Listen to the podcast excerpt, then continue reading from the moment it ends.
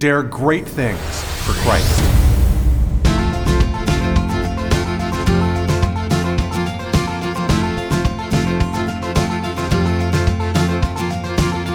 Christ calls us to dare great things.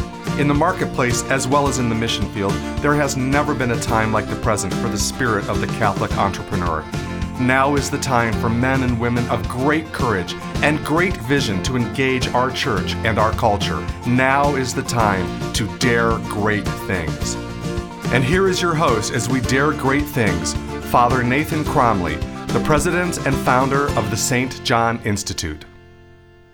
When it comes to making leaders, nobody does it better than God Himself. Studying what Scripture tells us about how Jesus Himself trained future leaders is the ultimate pattern for how we can advance in leadership today. In this 10 part series, I want to study the elements that are essential to this leadership formation.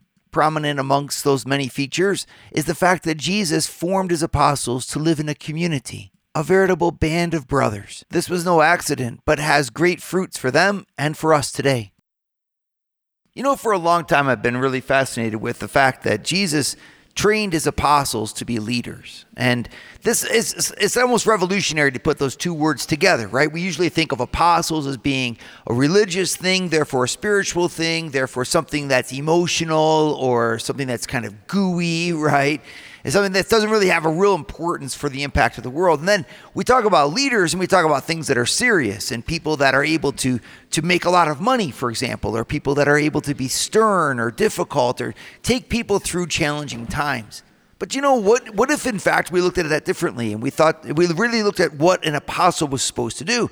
Just think about it. They were supposed to go where there was no church and make the church. from I mean, and then make the church as a voluntary association, getting people to voluntarily join this community that therefore had to be structured with laws, had to be sustained with finance, had to overcome in pers- interpersonal dynamics to make the very community that they started a community that would start other communities.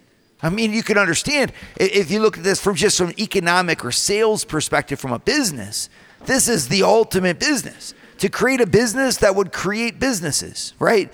To make a product, so to speak, that, that would be so in, incredibly attractive that people would voluntarily make that product so a personal gift of themselves and through it make change the world for the better. I mean, you would say, sign me up right now, but how in the world could you ever find managers who are capable, for example, of running such a business, who are to be invested enough. I mean, you have to have all the skill sets.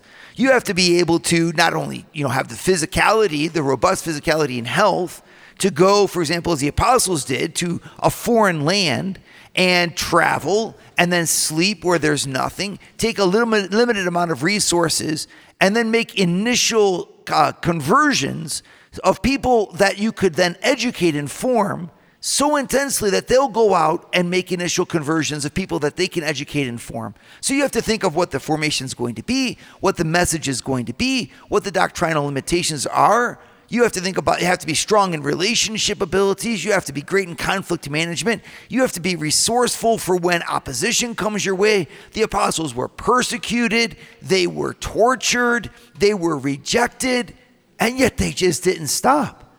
You see all of that all those different skills, all those different abilities needed to be rooted in a person who was capable of taking that idea and not giving up on it until it came to fruition in one form or another.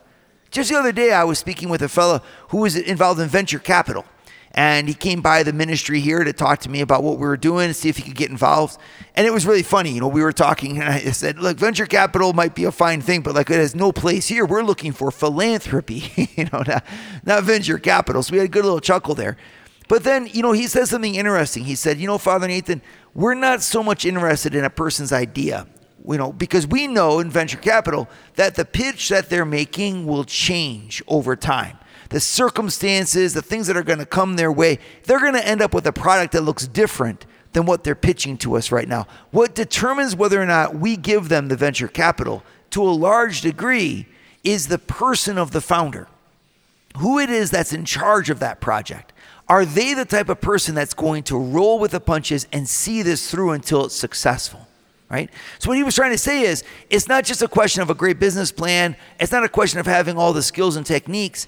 There's a question there of authentic leadership from the heart, a person capable of building in any circumstances using and deploying their skills and their and their talents or even you know uh, averting their mistakes and their weaknesses intelligently in order to make sure that this thing comes to pass. How do you create that inside of a person? That's what Jesus did with his apostles. He called them and then he trained the deep down foundation that was in them so that then all of their personal skills could come to fruition. I mean, you had Matthew, for example, who was a tax collector.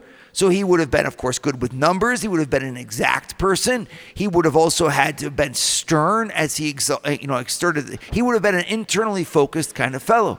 And then you put him next to, you know, an Andrew who's Mr. Social. and every time you meet Andrew, he's introducing people to Jesus. Well, that's also a special kind of person. Andrew would have been had a, mar- a remarkable skill to read the need and to try to bring other people into that group, a, a kind of a team building person.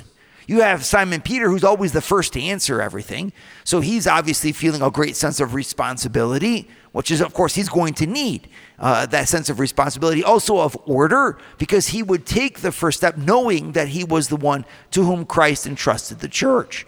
Um, you know, so you, you can look at these different gifts. St. John, who allowed Christ to love him I mean, that, that in itself is a gift. What a great team player to be the one that Jesus could pour himself into, right? Could be the student so astute to write, as St. John did, these inner workings of, of Jesus. He understood him. Well, that means he had to have that ability to study Jesus. He had those gifts. Each apostle had these different gifts, and you can go through and look at them. But each apostle had these gifts rooted on something deeper. And that something deeper was the fruit of God's grace given to their souls that I'm going to refer to as the, the Christian capacity for leadership.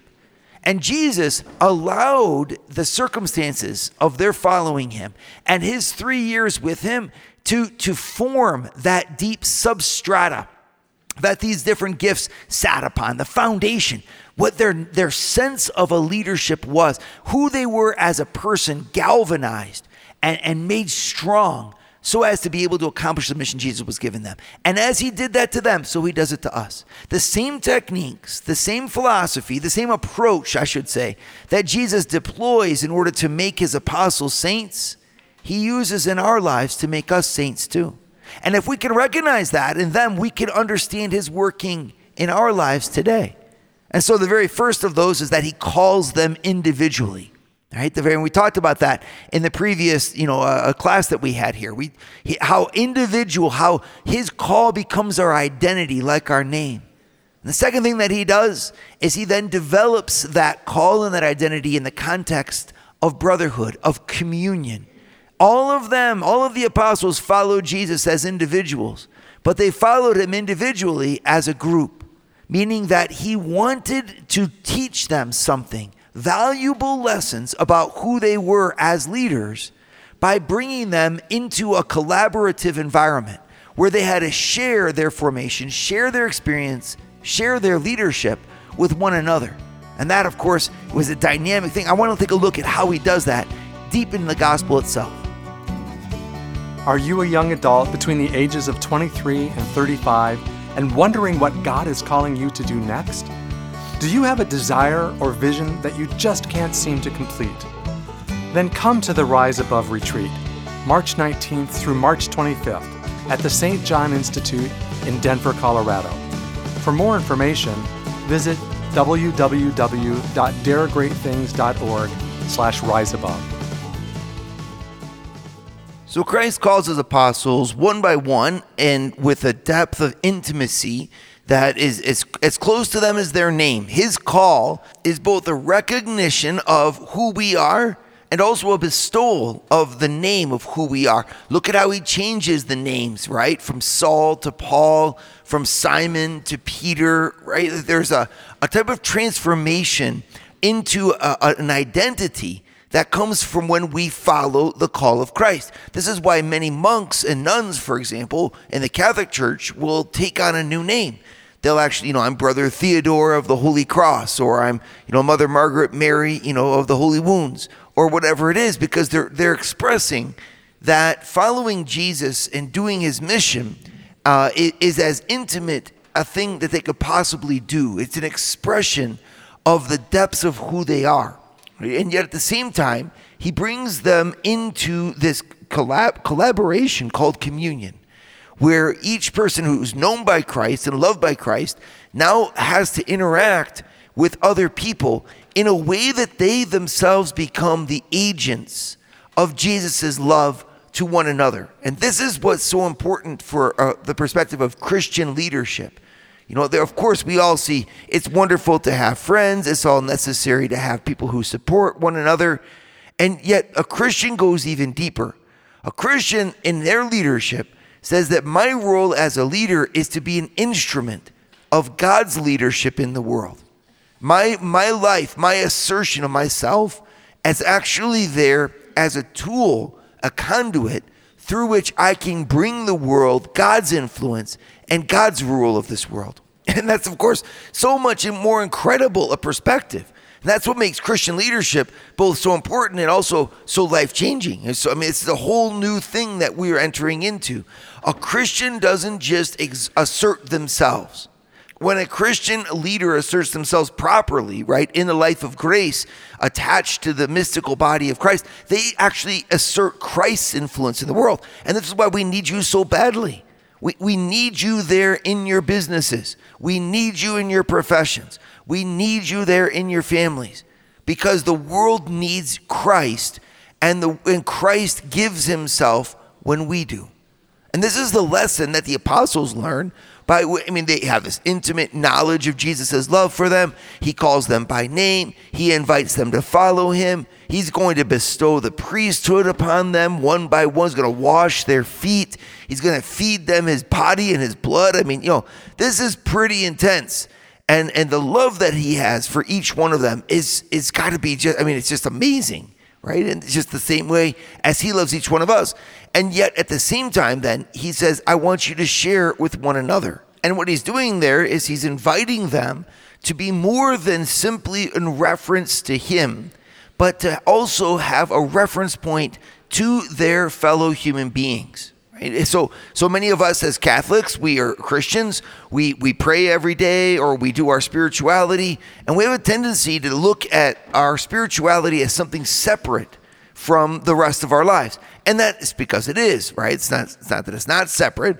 It's just that at the same time, wouldn't it be amazing if we saw our spirituality for the sake of our gift, both to God and the gift of ourselves towards everyone else through our jobs, through our professions, right? Through what we do every day, through our wealth, through our success.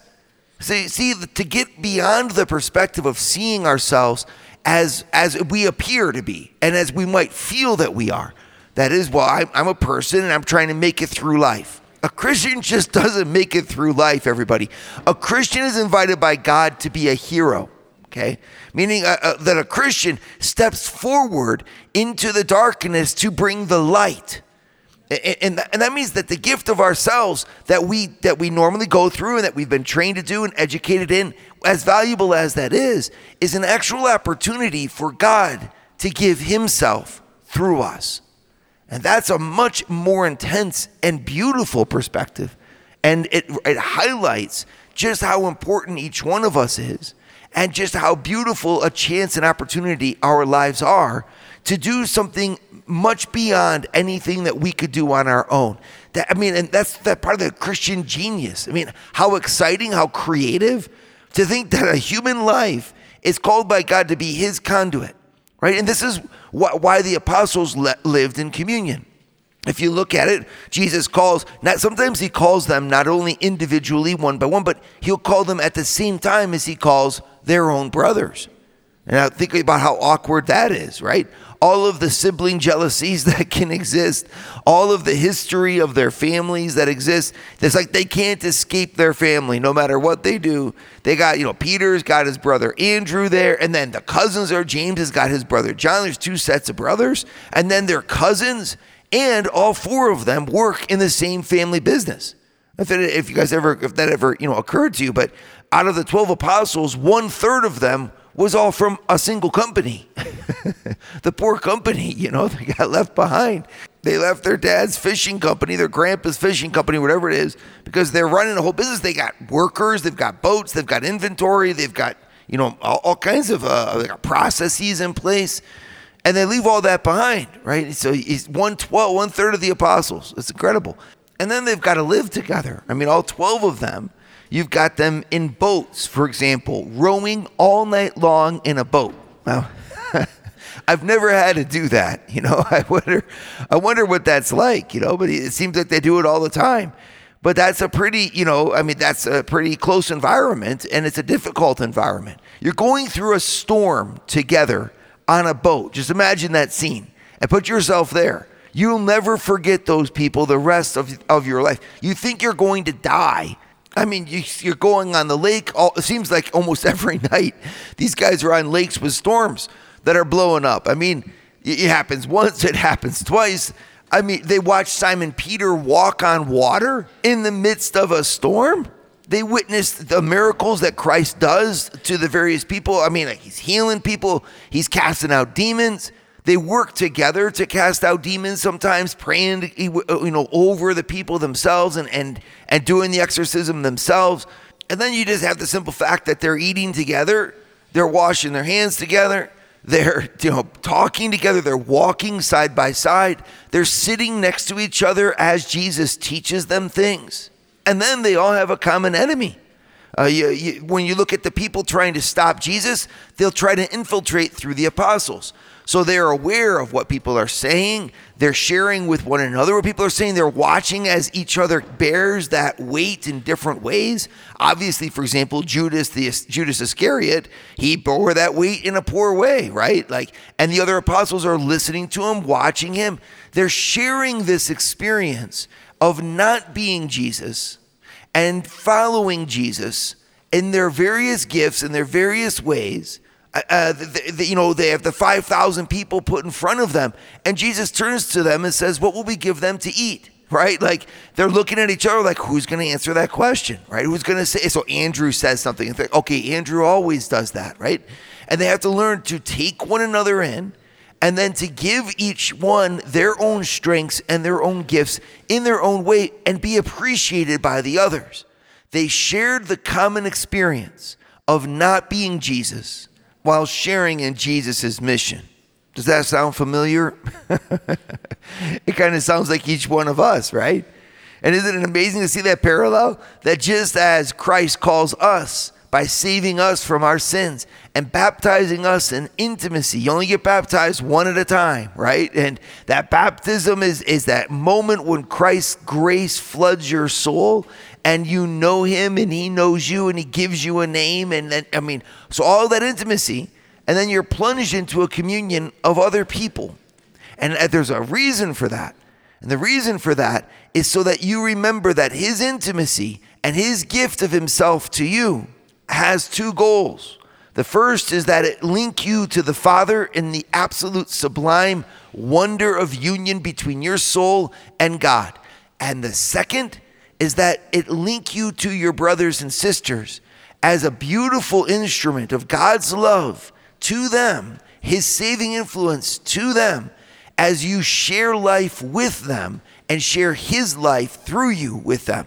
And that's a twofold focus of charity but it's really important that we understand it because then we can understand the reason why Christ calls you to be a lay leader, not a priest, not a nun, a lay person, just an average Joe at your at your desk, at your job. No, because there's no such thing as an average Joe. Christians aren't just average Joes, they're St. Joseph's. Would you like to start your Thursday mornings with a scriptural leadership lesson? Join the St. John Leadership Network where Father Nathan hosts a 30-minute call at 6:30 a.m. in all four US time zones. To learn more, go to www.stjohnleadershipnetwork.org/member and join for free today. So when we think through the gospel and we watch the insistence that Jesus gives to his apostles that they live in communion, sharing daily life, sharing the daily chores, sharing the threats that are out there, sharing the word of Christ. I mean, there's moments where they're individualized and Christ speaks to them in a very unique way. And I'm sure he did that for each one of them. You have John, for example, the one whom Jesus loved, right? There's an intimacy there, the one who, so he loves him in a, in a different kind of way, in a unique way, just like he loves each one in a unique way. And yet the context of their, of their intimacy with Christ is always in the, the context of a community. Christ forms leaders in a context of mutual shared life. I just got to put it that way because it's the, re- I mean, when you look at how Christ forms his, his disciples, he forms them as a group of 12. Now you ask yourself, what's the reason for that? What, what are they going to get out of that? There's two main things that, that's going to be accomplished by that choice. The first is that they're going to be able to enrich one another, and the second is that they're going to be able to correct one another. Okay? So the first, and, this, course, it's the same for us. You think to yourself, why in the world would God call me to be married? Right? Like if I'm supposed to be a saint, I'm supposed to go to heaven, well, then why am I married? Right? It's the reason you're married is so that you can go to heaven with your spouse and that you can bring your spouse to heaven. And, and so it's like amazing that you could, and, and also that you could be brought to heaven by your spouse. And, and, so that together you can be the instrument of God one to another and that you'll have that enrichment and also that strengthening that comes from, well, frankly, all the rough edges of you being knocked off. I remember that, that old story about marriage that a priest told me one time. He said, You know, when people get married, it's like God takes a couple rocks and he puts them in a bag, and then he just starts to shake the bag right? And he's as he's shaking the bag, those those rocks are colliding against each other, right? And and it's not it's not pleasant, it's not fun, but he just keeps on shaking, keeps on shaking, keeps on shaking.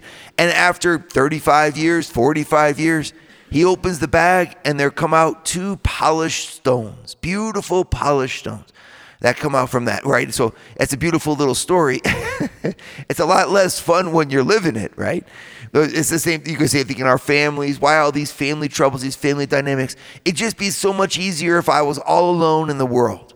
Well, it, maybe it will be easier, but it doesn't mean it will be better. In the same way, I could say, why do I have to constantly fight my culture? Why is it that our country's culture and the values that are on TV, values that are in the school, they all seem to be going downhill, and Christians have to constantly be trying to, to fight for this thing? When are we going to win? When is it going to be over? When do we finally get to say we brought, you know, Jesus into the world? And it's and now I can just coast, right? And just let the world be because it's a wonderful place to be.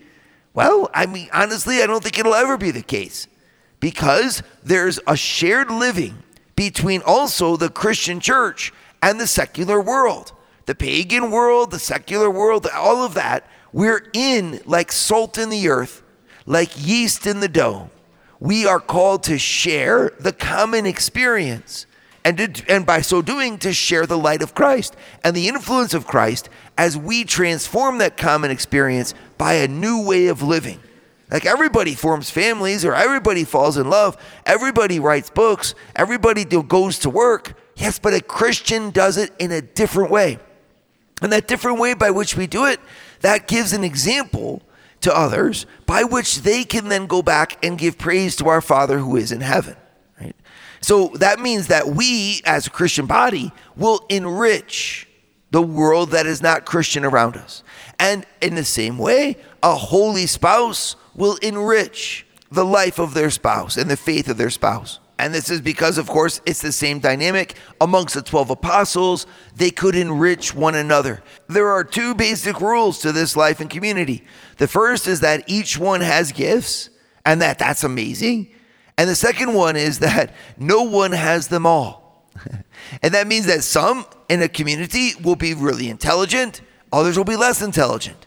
Well, why would God do that? Why would He allow that? It's so that the more intelligent ones can teach the ones who are less intelligent. So, really, being at the bottom of the gifted pile allows you to be constantly amazed and constantly taught, constantly enriched, you end up at the top of the pile of a community.